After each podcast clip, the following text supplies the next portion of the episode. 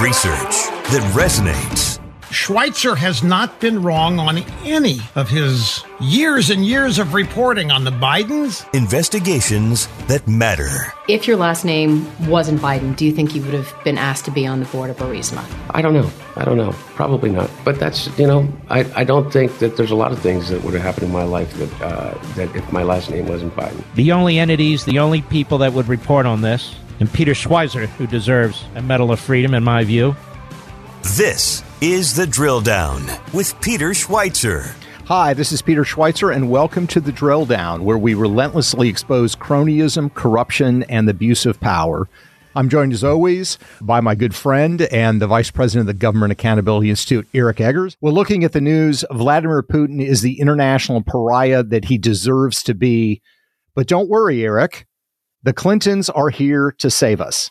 The Clinton business model remains undefeated. Where a crisis exists in the world, uh, the Clintons just seem to have a knack for finding ways to be involved and or, you hate to sort of say it, uh, but be involved in some level of financial transaction, sometimes on either side of it.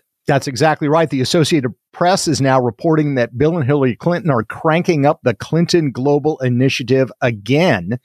And they say explicitly to try to deal with the war in Ukraine. So apparently these these conferences that they hold in New York, which are fundraisers, which are deal uh, making opportunities for the Clintons, uh, are going to somehow help combat the war. Uh, I'm sure it's got nothing to do with the fact that Hillary Clinton's being mentioned as a potential presidential aspirant in 2024. Uh, I'm sure it has nothing to do with the fact that donations to the Clinton Foundation have dropped dramatically down. I think we talked about 60% from the peak. 75%. 75% yes. from yep. the peak when uh, in 2016 when she was the candidate for president.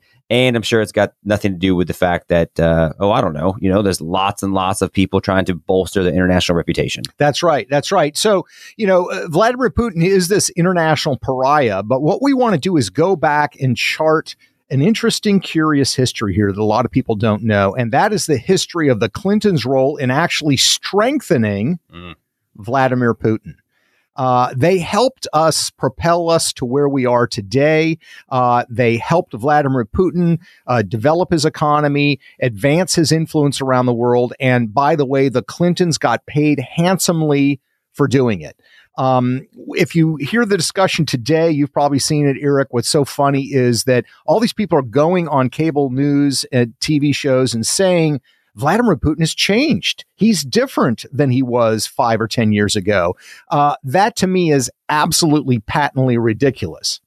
Uh, well, you've noted we did a podcast about this last week, and I think the goal of this week's podcast is to highlight, you know, because we touched on kind of big picture stuff, but the the many different enablers, both in the Obama administration and within the Clinton family, who have helped bolster Vladimir Putin, and I think in some ways you could say have, have, sort of directly led to the crisis we currently find ourselves in.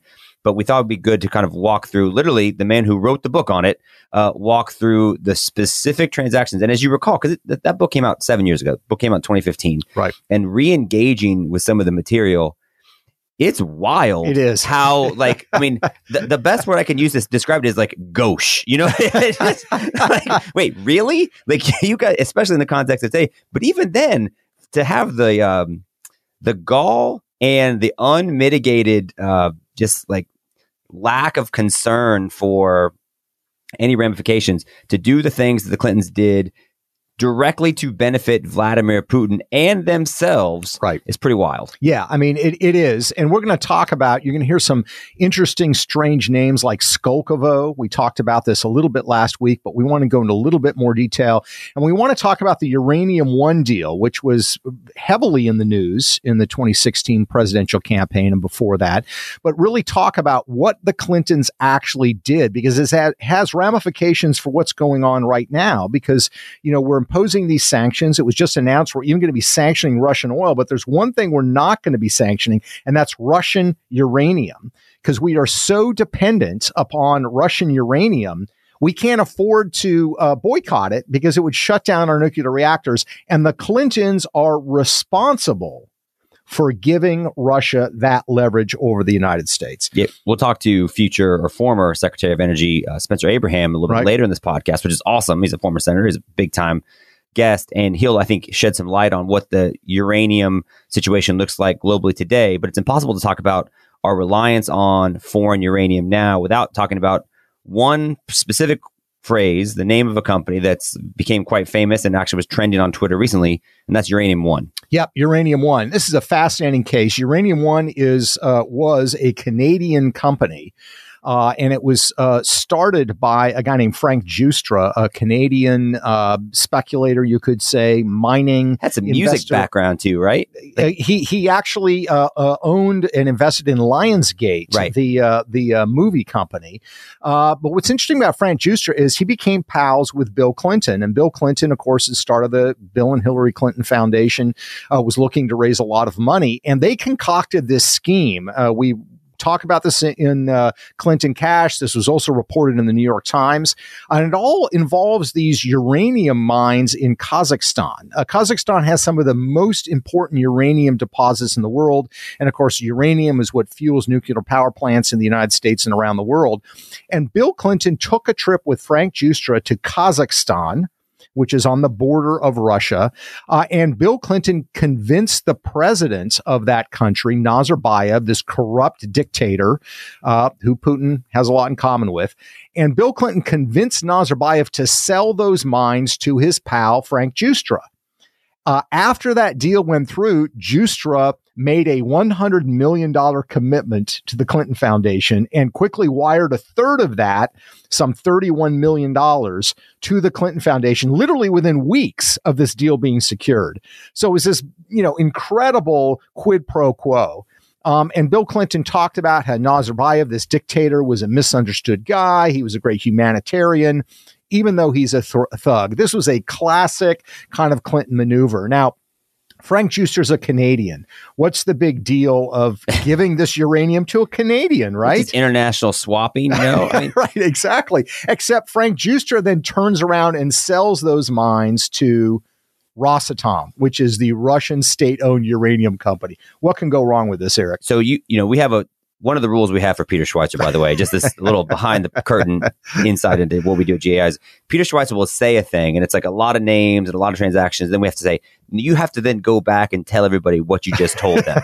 right. So, so you said like they went to Kazakhstan. They didn't go to see like the historic roots of the Apple industry, no, right? They which, did which not. are actually do come from Kazakhstan. But I didn't know that. Yeah, hey man, it's fascinating. There's an ACT passage about it actually.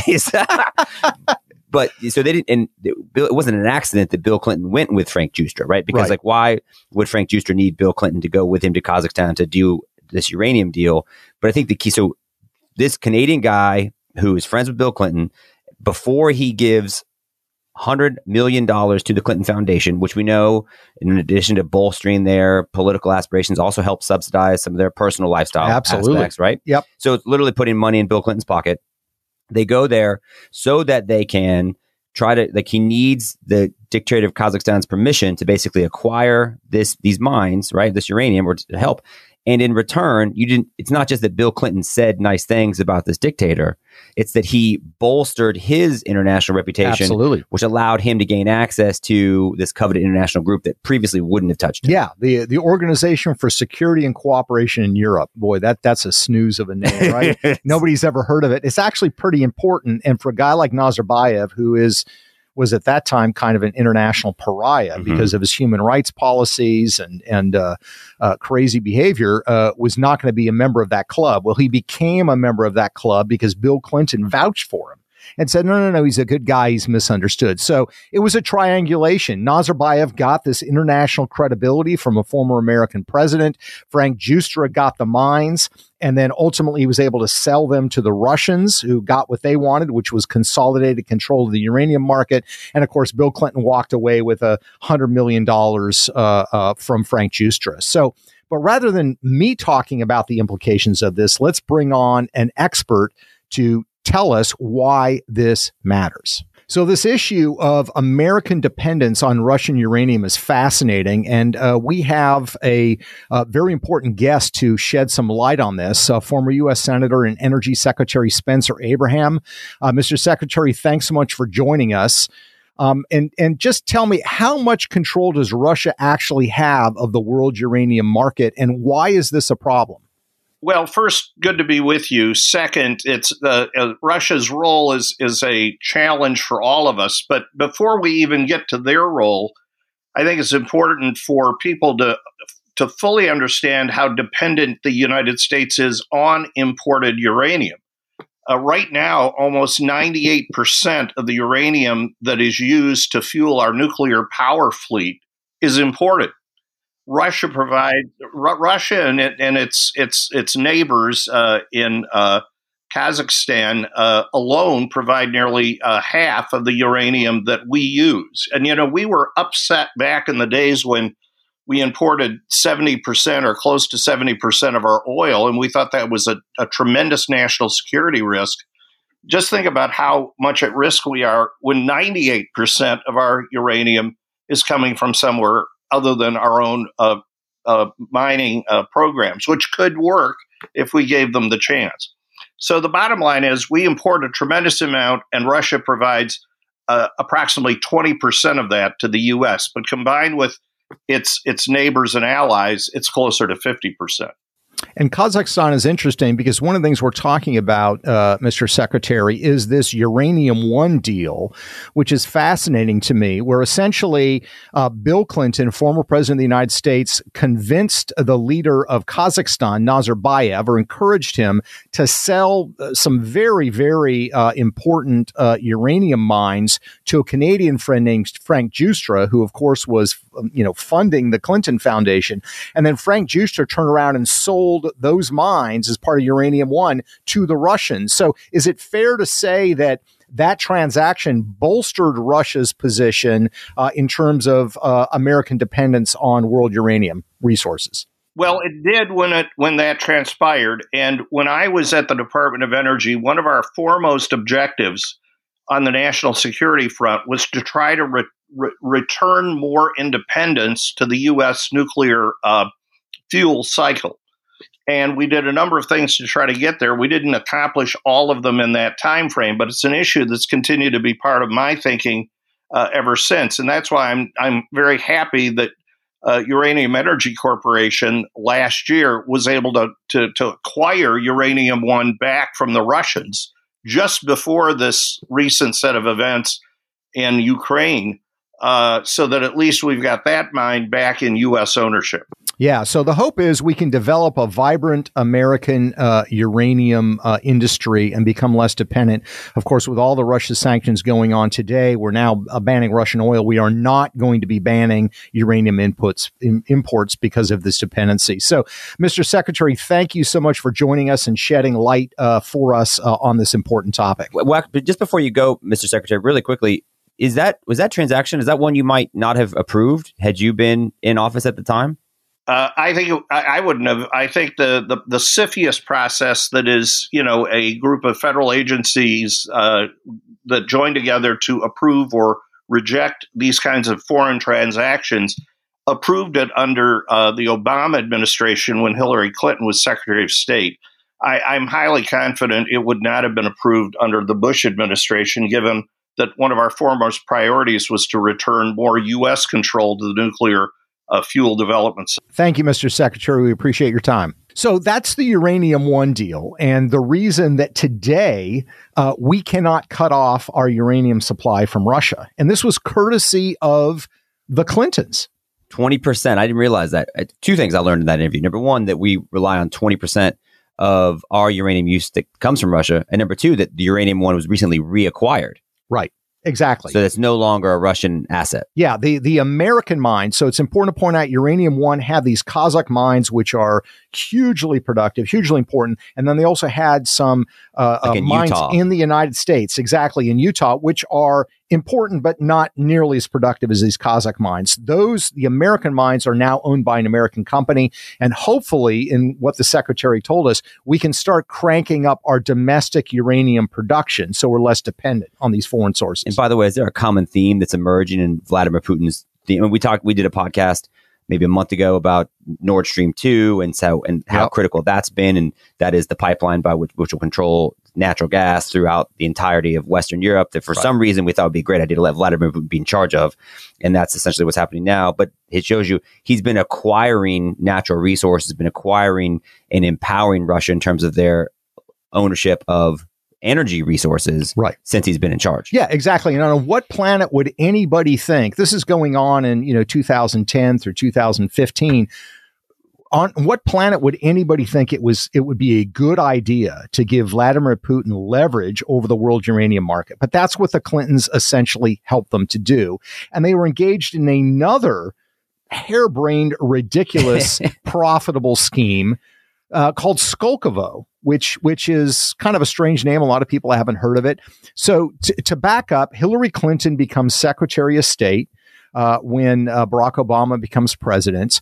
By this time, we kind of already know who Vladimir Putin is.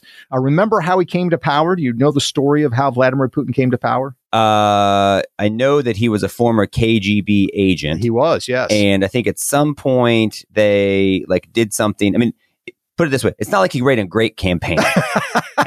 well, it it- well said. It wasn't like it was like Obama in 04. Yeah, you know, yeah, we got yeah. gay people we love in the red states and people love God in the blue states. It wasn't like that. Yeah, yeah, no, no, no. It wasn't. It wasn't like a great campaign theme song or anything like that. No, it actually happened uh, in 1999. There were a series of apartment bombings in Russia that killed 300 people, uh, and the bombings were blamed on the Chechens. Remember, they were the sort of this breakaway region of Russia, and it triggered a war in Chechnya. Now, what's critical here is that event, within three months of those bombings, Vladimir Putin becomes president of Russia Huh. interesting, interesting curiosity. And that led to a lot of speculation and a lot of research and evidence from scholars, foreign intelligence agencies that says, you know what, Eric? We don't think that actually the Chechens did those bombings. They actually think it was done by the FSB, which was the follow on to the KGB, that it was Putin's buddies who actually did these bombings because it allowed Putin, the strongman, to come up and say, don't worry, I will protect you. This sounds like the Russian equivalent of the uh, jet fuel can't melt steel beams argument. right. so you know it, it's it's a fascinating um, look, and and so Putin came to power with all these questions being asked in the West. The Clintons certainly had to know about this. Of course, in 2008, Putin had invaded Georgia, not Georgia, United States, Right. Georgia, the Georgia, the, the the bordering country, and of course, Putin by this time had already assassinated critics around the world. Of course, you had that case in the UK of somebody being poisoned. Mhm. Um, so the point is, is everybody knew what Vladimir Putin was about, but they did the uranium one deal. They also did something called Skolkovo. Hillary Clinton was in charge of this. She was Secretary of State. In Skolkovo, the idea is pretty simple. We're going to help Russia create their own version of Silicon Valley. and we'll invite United States corporations to come and participate in it. And the idea would be that okay, you'll have access to the Western market, uh, but the Clintons, as you noted, I mean, they weren't without. It is interesting. I mean, that think about what's happening. We just told you how the Clintons made money on empowering Russia, and now they're doing another the return of CGI to. To Right. help with the Ukraine crisis, which you wonder, like, what was Joe Biden's reaction when he got that phone call? Like, he's over there, they're like, "Don't worry about it, Joe. We're gonna have a meeting. right, right. We're gonna have a, We're going to get a bunch of guys in New York to meet and talk about this. Ukraine. You're welcome." Yeah, uh, but but here's the thing about Skolkovo that's so crazy. If you think about it, our whole policy up to Skoko, Skolkovo had been we don't want to give the Ruskies too much access to technology. Listen to you and Ruskies. Yeah, because they're going to take that technology and apply it to their military. Right. Here comes Hillary Clinton. Six, eight months after they invaded neighboring Georgia and says, no, no, no, we're going to change it entirely. We're going to encourage Western companies to give technology to Russia so they can create a Russian version of Silicon Valley. And it's going to be in this town called Skolkovo. And what did the FBI say about it at the time? Yeah, the FBI said, mm, this is not a great idea because we know that the Russians are stealing technology. And with Hillary Clinton's scheme, they didn't quite use those words, but with Skolkovo, they're not going to have to steal it anymore because we're just going to give it to them. The Department of Defense said literally, you're just like, this is what they've been. Remember the 80s? Remember Yes. that? Like Yeah. this, you guys, it's over now. Like Yeah. we're just giving it to them. That's exactly right. And so Skolkovo, in a sense, was technology transfer from the United States and from the West to Russia to Vladimir Putin's Russia. And of course, it quickly came to be known that the technologies that were being given to them in Skolkovo, again, this was all arranged by Hillary Clinton and the State Department, that some of those technologies ended up in, lo and behold, the Russian military and is probably being used in Ukraine today. So let's think about that. Let's think about something that Secretary Abraham said when we just talked to him that he thinks that the Bush administration would not have permitted and would not have approved the uranium one transaction, right? right? That, that would not have allowed Russia to acquire U.S. uranium assets. And let's maybe assume that they would have been like minded about not letting potential foreign threats acquire U.S. technology either. Right. So, right. so I mean, how do you explain? Because it's a, I mean, if, if you think about it in that context, how do you then explain the complete 180 perspective and posture of people like Hillary Clinton and the Obama administration. Yeah, no, I mean it's amazing. I think part of it was, um, you know, arrogance. They thought like, well, you know, yeah, they've invaded Georgia, but we're smarter and we can help the Russians see the light uh, and help them become more moderate, bring them into the international community. It's kind of the same thing they argue with with China, right? Just give China all these deals. I think arrogance is part of it. I think the other part of it is cold hard cash. There were a lot of companies that wanted access to the Russian market. There were a lot of Russians that wanted uh, relations to improve commercially so they could make money. And the Clinton Foundation and the Clintons personally got money from both sides. It's wild, but it, but it is uh, it's their business model. Yes, it is their business model, and that brings us back to the present time. So what we've been talking about is history, but it's important history because it explains the ugly underbelly of what goes on, we want to think and we want to believe that when we're looking at these horrific events of war and peace, of, of, of people, you know, losing their homeland, that the focus of our leaders is exclusively on what can we do to protect us as a country and what can we maybe do to help people in other countries. I'm not saying go to war, but I'm saying we can help them in some ways. And we want them to just try to make the best decisions. And the problem is there's so much money sloshing around. Mm that with the Clintons uh, then and today, money is absolutely a factor. Because, I mean, I don't know, maybe you feel differently, but do you really think that Bill and Hillary Clinton think having a CGI meeting in New York is going to somehow fix Ukraine? I, I do think they, th- I mean, I think both things are true. I do okay. think they think that. okay. Because look, I mean, they had a CGI meeting. We, you know, it's part of the research for Clinton Cash. There's a whole Haiti chapter, and they right. had a CGI meeting. I mean, this is the Clinton business model, right? They had a CGI meeting. Oh, we're going to do all this thing for Haiti, and like, what was one of the things that came out of their CGI meeting to benefit Haiti? They got a Haitian gold mining company that Hillary's brother went on the board of, right? Right. And I think I think that's that speaks to the whole like a lack of EQ, a lack of self awareness. Right, right. Like Hillary, you, you can't have your brother joining the board of a gold mining company when you guys are when Haiti you're getting you're in charge of Haiti. Haiti's right. opening up uh, gold mining permits for the first time in 50 years after this earthquake, and right. your brother's on the board of one right. of the companies. Like that's probably not a great look. But here's the question. But they're like, no, no, no. But we're helping. Yeah, but this is this is the thing. I mean, this is interesting, and there, there obviously is no right answer because we can't look deep into their souls. But I view it as complete and utter cynicism. Mm. I think they look at this, and yeah, maybe they think they can win the Nobel Prize by solving Ukraine. But I honestly think deep down for them, this is all transactional. You think there's a cell, uh, there's a level of self delusion here where they kind of wrap it in their mind, and they actually think, yeah, we're going to help Haiti, and we're really going to help Ukraine but but it's delusion and they're going and i think it's just pure cynicism. Yeah you know i think i've used this phrase before. I never mistake incompetence for conspiracy and i think like could it is it conspiratorial like is there like a level of intention about making sure that they benefit from everything absolutely but could they also be so incompetent in terms of their thinking through what's going to possibly be beneficial? I think there's a real chance of it. I think what we've really proved in this just brief aside is how much more just kind of aligned with biblical principles I am because I see the best in people. You know what I mean? Just over here. Have you read the Old Testament? Have you read the Old Testament? I'm over here with love and grace. and you're over here bringing the Deuteronomy. no, but it is an interesting question um, and an interesting debate about why they make these decisions. But the bottom line, I guess, in some is we know that they make these decisions. It's entwined with their finances, yeah. and they're now sort of presenting themselves in the world stage and that they're going to solve these problems and these issues. Hillary Clinton has said, um, just said on Morning Joe, I think it was this morning, uh, as we're taping this, that she is not going to run for president. I'm not sure I'm believing that. Well, because, right? I mean, t- so if their business model, like money's important, right? Right. Money's important to their whole deal.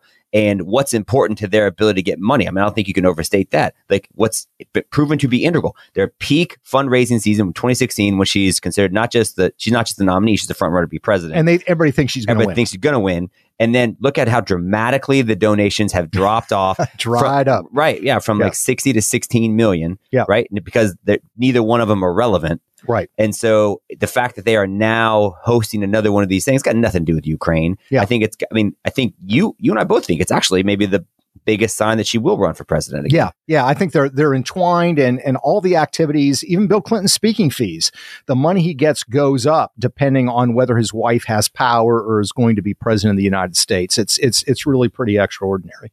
So, in summation, it is always about, and we say this all the time, it is always about follow the money, right? Try to understand the motives behind what people are doing. In the case of the Clintons, it's it's to a certain extent out there. I mean, they're open about it. They're not holding a secret meeting. They're announcing to the world. They're wrapping it in this mantle of something humanitarian. But the bottom line is you always need to follow the money. And not saying that's necessarily the only motivation, but it's an important motivation. And when it comes to the Clintons and a lot of the posturing you're seeing today, when people are talking about Vladimir Putin and they're so upset and, oh, he's so changed, don't buy it. Look at their past history.